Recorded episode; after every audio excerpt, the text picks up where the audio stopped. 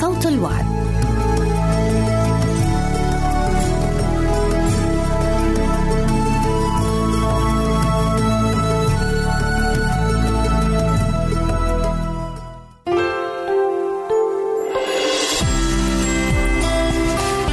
هنا إذاعة صوت الوعد. لكي يكون الوعد من نصيبك. يمكنك استماع وتحميل برامجنا من موقعنا على الإنترنت www.awr.org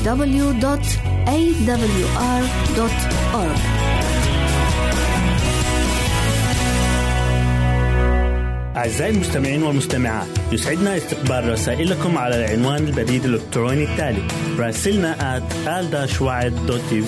مرة أخرى بالحروف المتقطعة r a s i l n a at a l شرطة w a a d دوت تي في منتظرين رسائلكم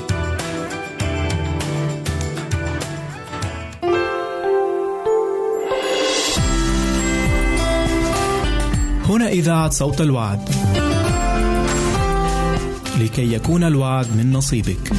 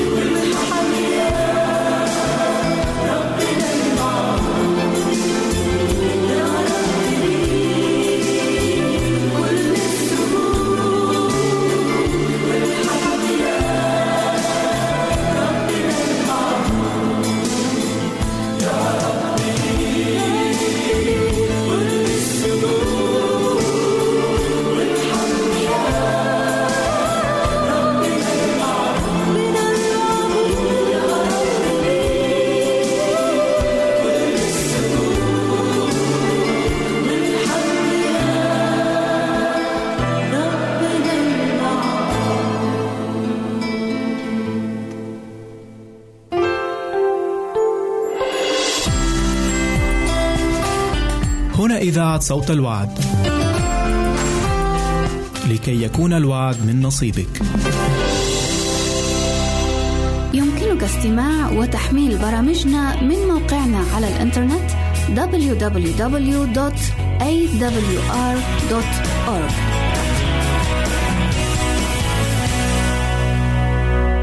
أعزائي المستمعين والمستمعات يسعدنا استقبال رسائلكم على العنوان البريد الإلكتروني التالي راسلنا at مرة أخرى بالحروف المتقطعة R A S I L N A at A L شرطة W A A D في منتظرين رسائلكم.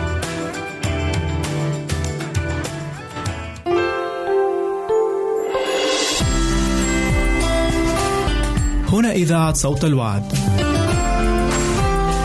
لكي يكون الوعد من نصيبك. أهلا وسهلا بكم أحبائي المستمعين الكرام وحلقة جديدة من برنامجكم غلطة وعبرة. شخصية النهاردة أحبائي هنتكلم عن الابن الأكبر لإبراهيم أبو المؤمنين. ووالدته هي هاجر الجارية المصرية وطبعا هذا الابن امتاز بأنه رجل شجاع ولكنه أيضا وحشي خشن الطباع. كاد أن يموت عطشا في الصحراء ولكن الرب أنقذه بمعجزة وفتح له بير ماء في الصحراء.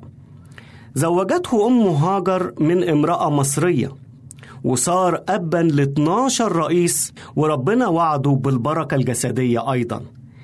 النهاردة هنتكلم عن إسماعيل ابن أبونا إبراهيم.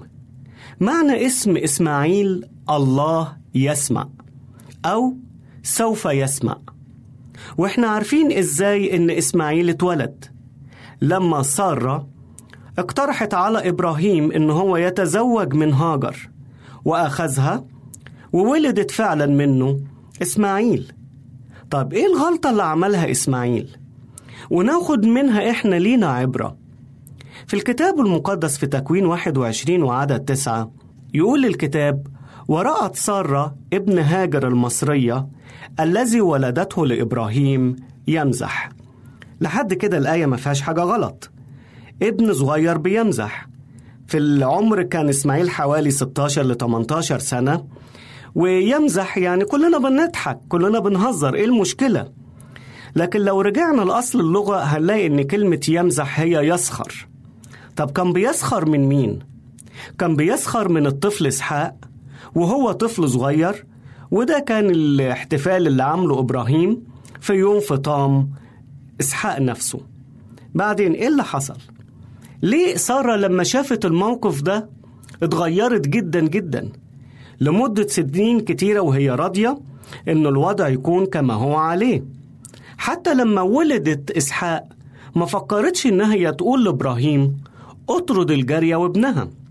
لكن لما شافت إسماعيل بيسخر لما شافت إسماعيل بيستهزئ من إسحاق راحت بسرعة قالت لإبراهيم يا إبراهيم اطرد الجارية وابنها لأن ابن الجارية لا يرث مع ابني. ولما استاء إبراهيم من هذا الكلام يجي ربنا ويقول له يا إبراهيم لا يسوء في عينيك اسمع كلام سارة في هذا الأمر وفعلا أطرد إسماعيل وأمه وأنا هباركهم ما تخافش أنت عليهم. طب إيه موضوع السخرية؟ دي غلطة صغيرة جدا جدا لكن كان ليها عواقب شديدة أوي أوي أوي. إسماعيل سخر من كون إسحاق هو ابن الموعد هو الابن اللي هيورث إبراهيم هو الابن اللي هيجي من نسله المسيح هو الابن اللي هيكون قائد للعيلة. هو الابن اللي هيكون الكاهن للعيلة من بعد أبوه. كل الامتيازات دي كانت من حق إسماعيل ولكن ربنا اختار إسحاق ما اختارش إسماعيل لهذه المهمة. فبنوجد هنا إن سارة فكرت ماذا بعد؟ ماذا بعد؟ لما يموت إبراهيم ولما تموت سارة ويفضل إسحاق لوحده بين إسماعيل وبين هاجر إيه اللي هيحصل لابنها؟ فرأت إن المستقبل مظلم وقالت إذا كان دلوقتي إبراهيم وهو حي وأنا أمه ما زلنا أحياء وبيسخر من ابننا فما باله هيعمل أو هيصنع لما يكون إسحاق موجود لوحده. وهنا شافت الخوف والخطر الشديد على ابنها إسحاق وده فعلا اللي كان ممكن يحصل. طيب إسماعيل اللي أنت عملته كان ليه خطورة كبيرة جدا جدا جدا. وإحنا فعلا بنعمل أحيانا زي إسماعيل. في حاجات كتيرة ما بناخدش بالنا منها. حاجات صغيرة قوي. لكن الحاجات الصغيرة دي لازم نتعلم منها عبرة. والعبرة هي إن الأمور الصغيرة بتدل على أمور خطيرة جدا جدا جدا. فمثلا لو واحد بيضحك وانت متضايق الضحكة دي ليها معنى. ليها معنى إنه مش مهتم بدقتك ما تتضايق إيه المشكلة؟ لو أنت حزين لا قدر الله لفراق أحد من عيلتك وحد من جيرانك بيزغرط مثلا فرحان وعامل فرح هتفهم معنى إيه؟ إن ال ال ال الرسالة اللي بيديها لك إنه أنا مش مهتم بحزنك أنا مش مهتم بالحالة اللي عندك صح؟ فالأفعال الصغيرة بتدل على أمور النفس بتدل على ما في داخل النفس من أفكار ومشاعر نحو الطرف الثاني وللأسف ده اللي حصل مع إسماعيل. الحاجات الصغيرة زي المسح والسخرية من أخوه آه، إسحاق جابت النتيجة العكسية عليه. وعشان كده الكتاب المقدس في سفر الأمثال 6 13 و 14 بيقول لنا النصيحة دي الرجل اللئيم الرجل الأثيم يسعى بإعوجاج الفم يغمز بعينيه يقول برجليه يشير بأصبعه في قلبه أكاذيب يخترع الشر في كل حين يزرع الخصومات. وهنا بنلاقي إن الحاجات الصغيرة اللي إحنا ما بنهتمش بيها لا دي بتدي انطباعات قوية جدا جدا عننا. أحيانا إحنا ما بناخدش بالنا من حركة العين حركة الفم حركة الجسد الابتسامة حركة الإشارة اللي إحنا بنعملها. ولكن الحاجات دي بتدل وتعكس اللي جوه نفسينا. فربنا يساعدنا إن إحنا نكون مدققين حتى في الأمور الصغيرة لأن هذه الأمور قد تغير مجرى حياتنا بالكامل. لو إحنا سألنا إسماعيل إيه هي النصيحة اللي أنت هتديها لنا؟ يقول لنا كونوا مدققين في كل شيء. واسمعوا نصيحة الرسول بولس في فيليبي 2 15 لما قال لكي تكونوا بلا لوم وبسطاء أولادا لله بلا عيب في وسط جيل معوج وملتوي تضيئون بينهم كأنوار في العالم. كونوا بلا لوم. خليك بسيط. خليك ابن لله لأن الرب عايز أولاده يكونوا كاملين في كل تصرفاتهم. آمين.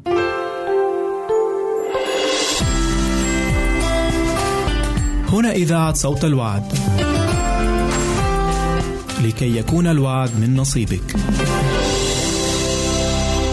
يمكنك استماع وتحميل برامجنا من موقعنا على الإنترنت www.awr.org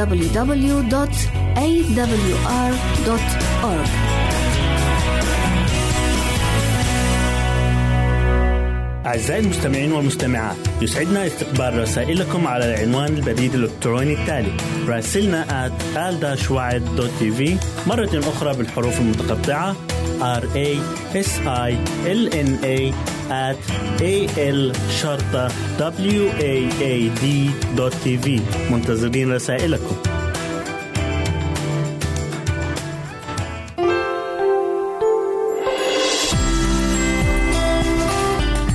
إذاعة صوت الوعد. لكي يكون الوعد من نصيبك.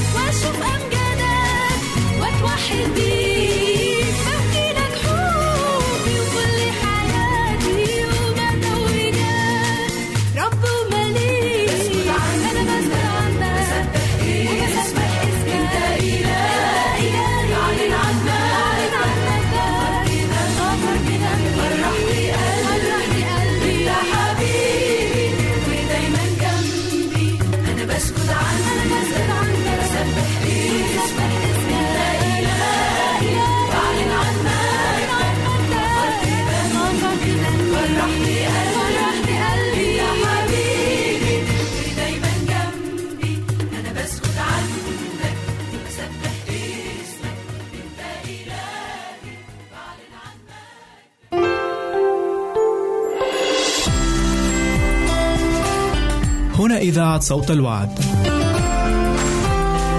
لكي يكون الوعد من نصيبك. يمكنك استماع وتحميل برامجنا من موقعنا على الإنترنت www.awr.org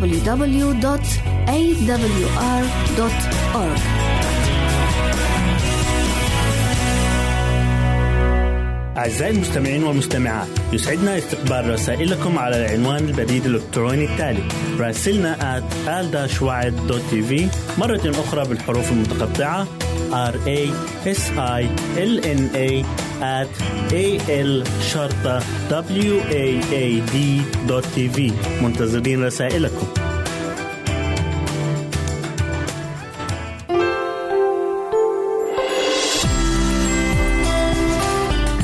إذاعة صوت الوعد. لكي يكون الوعد من نصيبك. رأينا نجمه وأتوا إلى البيت ورأوا الصبي مع مريم أمه فخروا وسجدوا له لقد اكتشفوا في مظهر يسوع المتواضع جوهر الألوهية فسلموه قلوبهم قبل هديهم كان هيرودس ينوي الغدر والقضاء على يسوع في المهد ولكن ذلك لم يخطر على بال المجوس. ذلك لأنهم كانوا ينوون العودة إلى هيرودس كما طلب هو منهم. لم يعرف المجوس نية الغدر التي كان يضمرها هيرودس فكانوا ينوون العودة إلى أورشليم. ولكنهم تلقوا رسالة ليلا بألا يعودوا إليه. وتلقى يوسف انذارا بأن يأخذ الصبي وأمه ويهرب إلى مصر. وقال له الملاك كن هناك حتى أقول لك لأن هيرودس مزمع أن يطلب الصبي ليهلكه. ماذا لو لم يسمع يوسف كلام الملاك. ماذا؟ إن خطة الخلاص قد وضعت منذ البدء. فهل بالإمكان أن يسمح الله للشيطان أن يشوه خطته؟ كلا. كلا وألف كلا. فقد تلقى يوسف إنذارا بأن يأخذ الصبي وأمه ويهرب إلى مصر. وقال له الملاك كن هناك حتى أقول لك لأن هيرودس مزمع أن يطلب الصبي ليهلكه. متى؟ الإصحاح الثاني والآية الثالثة عشرة. حاول الشيطان بكل إصرار أن يحجب نور الله عن العالم واستخدم كل ما عنده من مكر وخداع ليقوم بذلك. ولكن ذاك الذي لا ينعس ولا ينام كان ساهرا على ابنه الحبيب. إنه هو هو الذي كان ينزل المن من السماء لإعالة شعبه في البرية. هو الذي أطعم ايليا وأعاله في أيام الجوع. هو الذي أعد للصبي ومريم ملجأ ولو في أرض وثنية. المجوس هم من الأوائل الذين رحبوا بقدوم الفادي وكانت هديتهم هي الأولى التي وضعت عند قدميه. يا له من امتياز لأولئك المجوس الوثنيين. أن يقدموا عطاياهم وهديتهم للهدية العظمى التي تقدمها السماء للأرض. الهدية التي تقدمها السماء لبني البشر. أما هيرودس فكان ينتظر في أورشليم عودة المجوس فلما تأخروا ولم يعودوا. تتابعت الأحداث التي أغضبت الملك هيرودس. لا شك أن الله ألهم أولئك المجوس حتى لا يخبروا هيرودس عن مكان الصبي. فسرعان ما جند عساكره ليقوموا بقتل الأطفال. وهكذا فقد شهدت مدينة بيت لحم الهادئة أرهب وأغرب مناظر الرعب حيث تمت النبوة المدونة في إرمياء أصحاح 21 وعدد 15 راحيل تبكي على أولادها وتأبى أن تتعزى لأنهم ليسوا موجودين. إن اليهود هم الذين جلبوا على أنفسهم هذه الكارثة. ذلك لأنهم لم يكونوا سالكين بأمانة وتواضع أمام الله ولكنهم بخطاياهم أبعدوا أنفسهم عن الله. إنهم لم يدرسوا الكتب المقدسة بقصد الطاعة لمشيئة الله بل كانوا يبحثون عن النبوات التي كانت تتحدث عنهم وتمجدهم وتدل على أن الله يحتقر العالم الآخر. كانوا يريدون المسيح أن يأتي كملك يقهر أعداءهم ويدوس الأمم الوثنية. لقد ميزوا أنفسهم عن بقية الشعوب فأصبحوا منبوذين من باقي الشعوب. لقد قصد الشيطان بذلك أن يشوه مرسلية المسيح. ومرة أخرى أرشد يوسف إلى مكان أمين فعاد إلى الناصرة حيث عاش هناك مع المسيح مدة ثلاثين سنة لكي يتم ما قيل بالأنبياء أنه سيدعى ناصريا. كان في ذلك الوقت يحكم على الجليل واحد من ابناء هيرودس وكان يعيش هناك خليط من الأجانب أكثر مما في اليهودية. ولهذا فلم يكترث الناس للمسائل أو الأشياء الخاصة باليهود. وهكذا فدعوة المسيح لن تثير حساسية وحسدا في قلوب ذوي السلطان. هكذا استقبل يسوع عندما جاء إلى هذا العالم. فقد ظهر وكأن لا مكان لهذا الطفل الجديد ولا أمان له حتى على هذه الأرض التي هي ملك لله للرب الأرض وملؤها. المسكونة وكل الساكنين فيها. لقد ظهر وكأن الله غير قادر أن يأتمن الناس على ابنه الذي جاء إلى هذا العالم من أجلهم ومن أجل خلاصهم. نعم إخوتي الأحباء أخي المستمع أختي المستمعة عندما جاء يسوع إلى هذا العالم قبل ألفي سنة لم يجد من يستقبله. نرى الرؤساء والملوك اليوم يرافقهم الحرس والزينة أمامهم ومن كل جانب وكل مظاهر العظمة والجاه ترافقهم. أما يسوع ملك الملوك ورب الأرباب فلم يكن هناك من يعيره اهتماما. فلا الصحافة ولا وكالات الأنباء ألعله لم يستحق مرافقة مراسل صحفي أو مراسل تلفزيون أو إذاعة.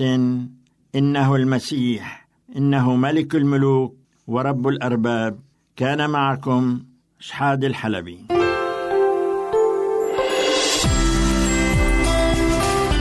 هنا إذاعة صوت الوعد. لكي يكون الوعد من نصيبك. يمكنك استماع وتحميل برامجنا من موقعنا على الإنترنت www.awr.org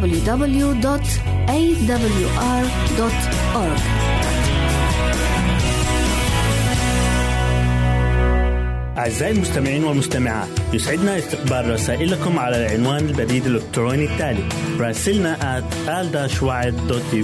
مرة أخرى بالحروف المتقطعة r a s i l n a at a l شرطة w a a d منتظرين رسائلكم.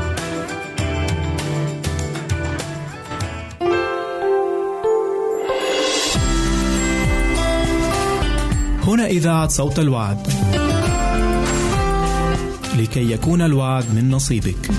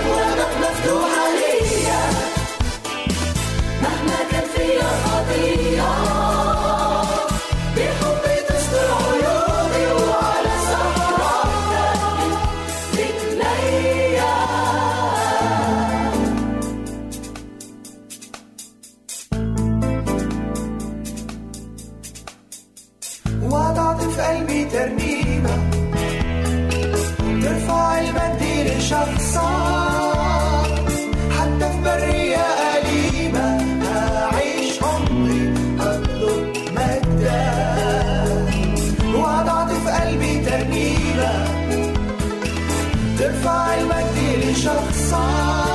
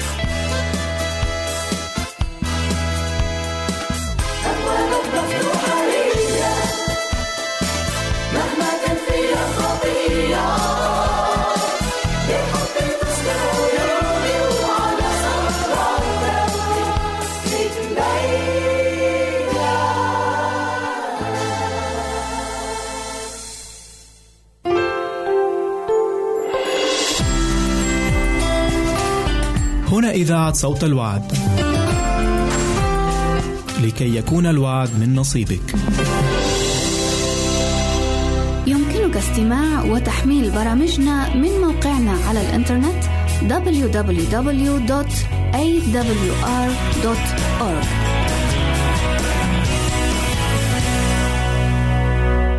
أعزائي المستمعين والمستمعات يسعدنا استقبال رسائلكم على العنوان البريد الإلكتروني التالي راسلنا at مرة أخرى بالحروف المتقطعة R A S I L N A at A L شرطة W A A D في منتظرين رسائلكم.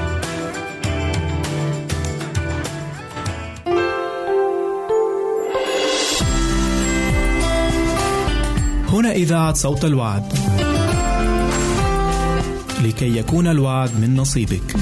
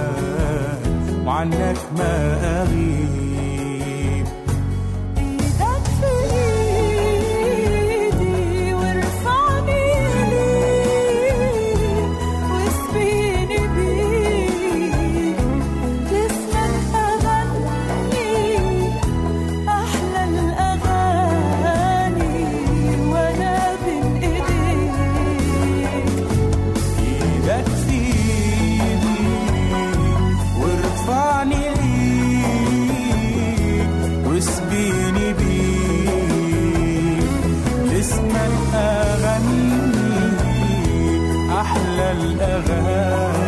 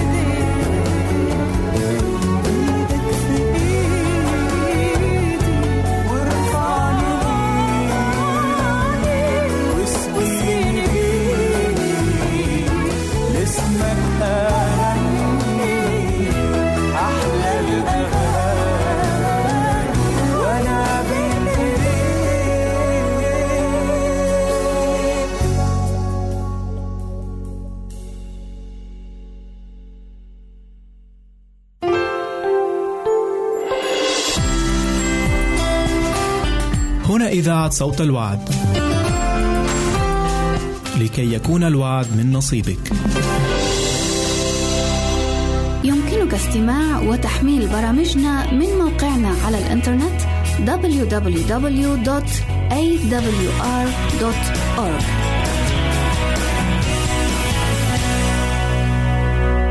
أعزائي المستمعين والمستمعات يسعدنا استقبال رسائلكم على العنوان البريد الإلكتروني التالي راسلنا at al مرة أخرى بالحروف المتقطعة r a s i l n a at a l شرطة w a a d منتظرين رسائلكم.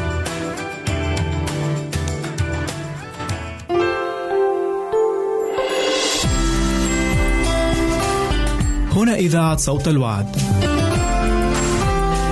لكي يكون الوعد من نصيبك.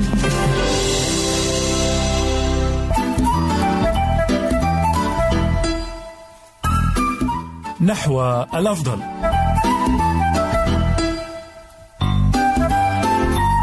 أساس الأعمال الصالحة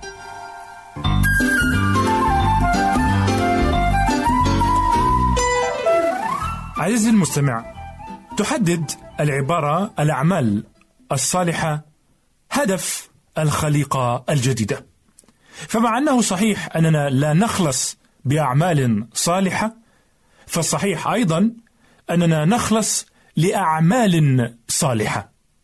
فالأعمال الصالحة ليست الجذور بل الثمار.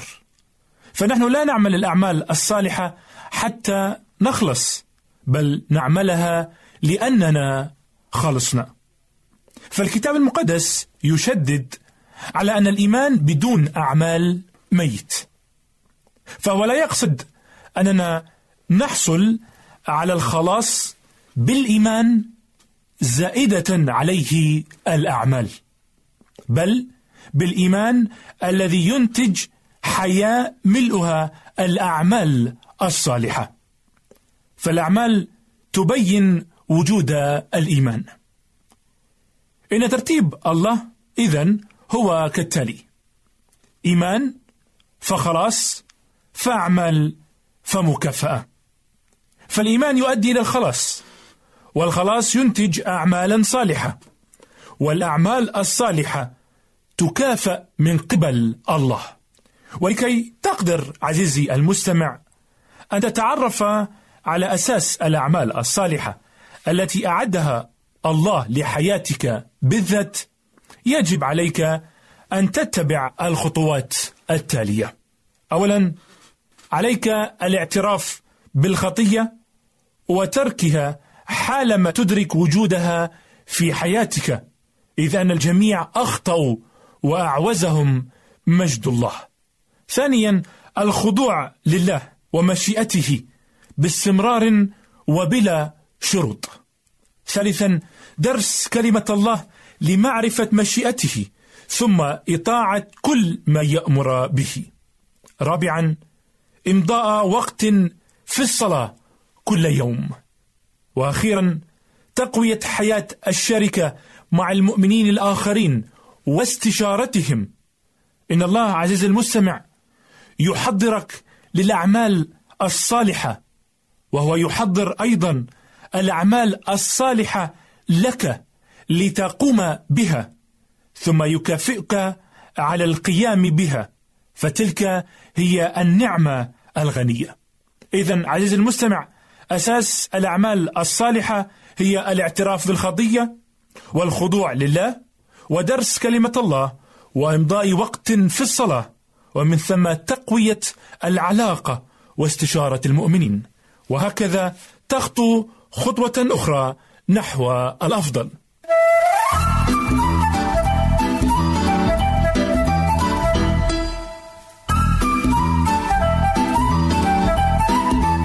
رافقكم منير سلام من وراء الميكروفون في نحو الأفضل.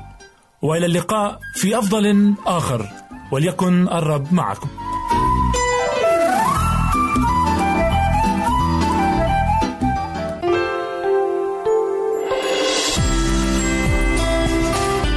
هنا إذاعة صوت الوعد. لكي يكون الوعد من نصيبك. يمكنك استماع وتحميل برامجنا من موقعنا على الإنترنت www.awr.org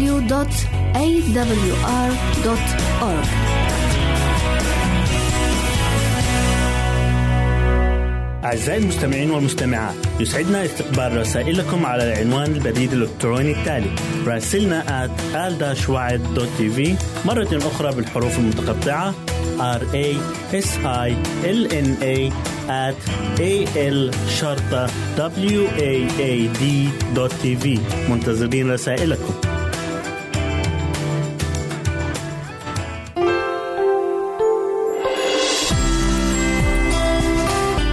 هنا إذاعة صوت الوعد لكي يكون الوعد من نصيبك.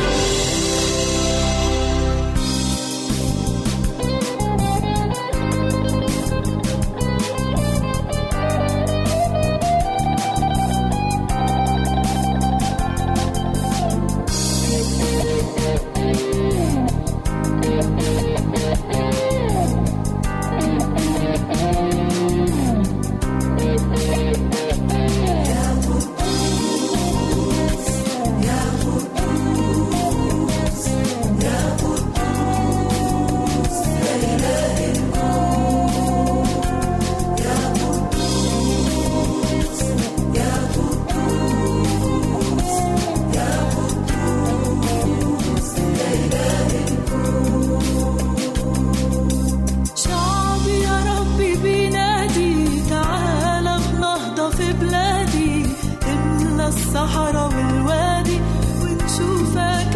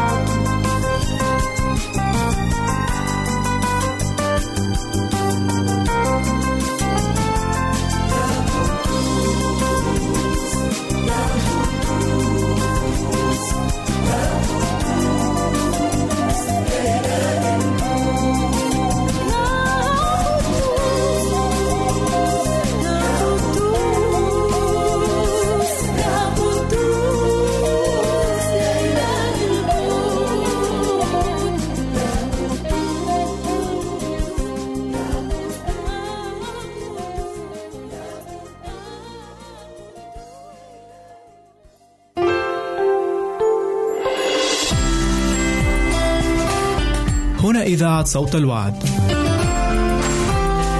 لكي يكون الوعد من نصيبك.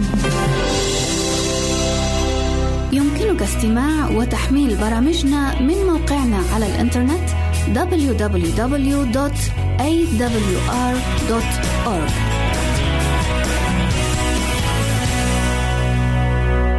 أعزائي المستمعين والمستمعات يسعدنا استقبال رسائلكم على العنوان البريد الإلكتروني التالي راسلنا at مرة أخرى بالحروف المتقطعة r a s i l n a at a l شرطة w a a d منتظرين رسائلكم.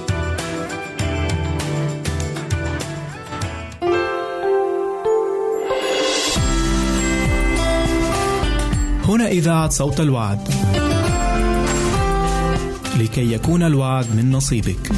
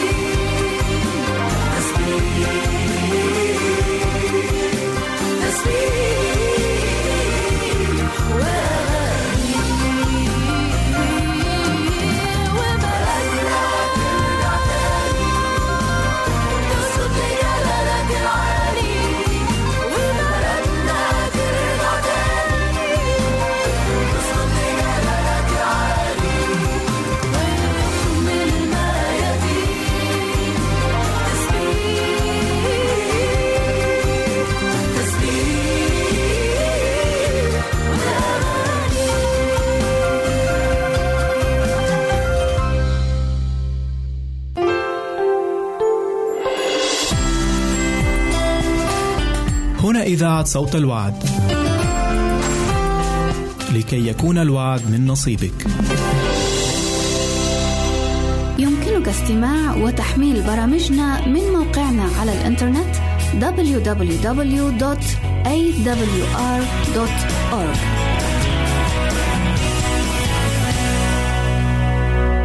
أعزائي المستمعين والمستمعات يسعدنا استقبال رسائلكم على العنوان البريد الإلكتروني التالي راسلنا at al مرة أخرى بالحروف المتقطعة r a s i l n a at a l شرطة w a a d منتظرين رسائلكم.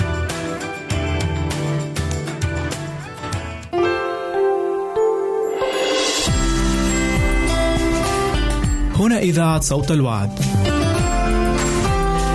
لكي يكون الوعد من نصيبك.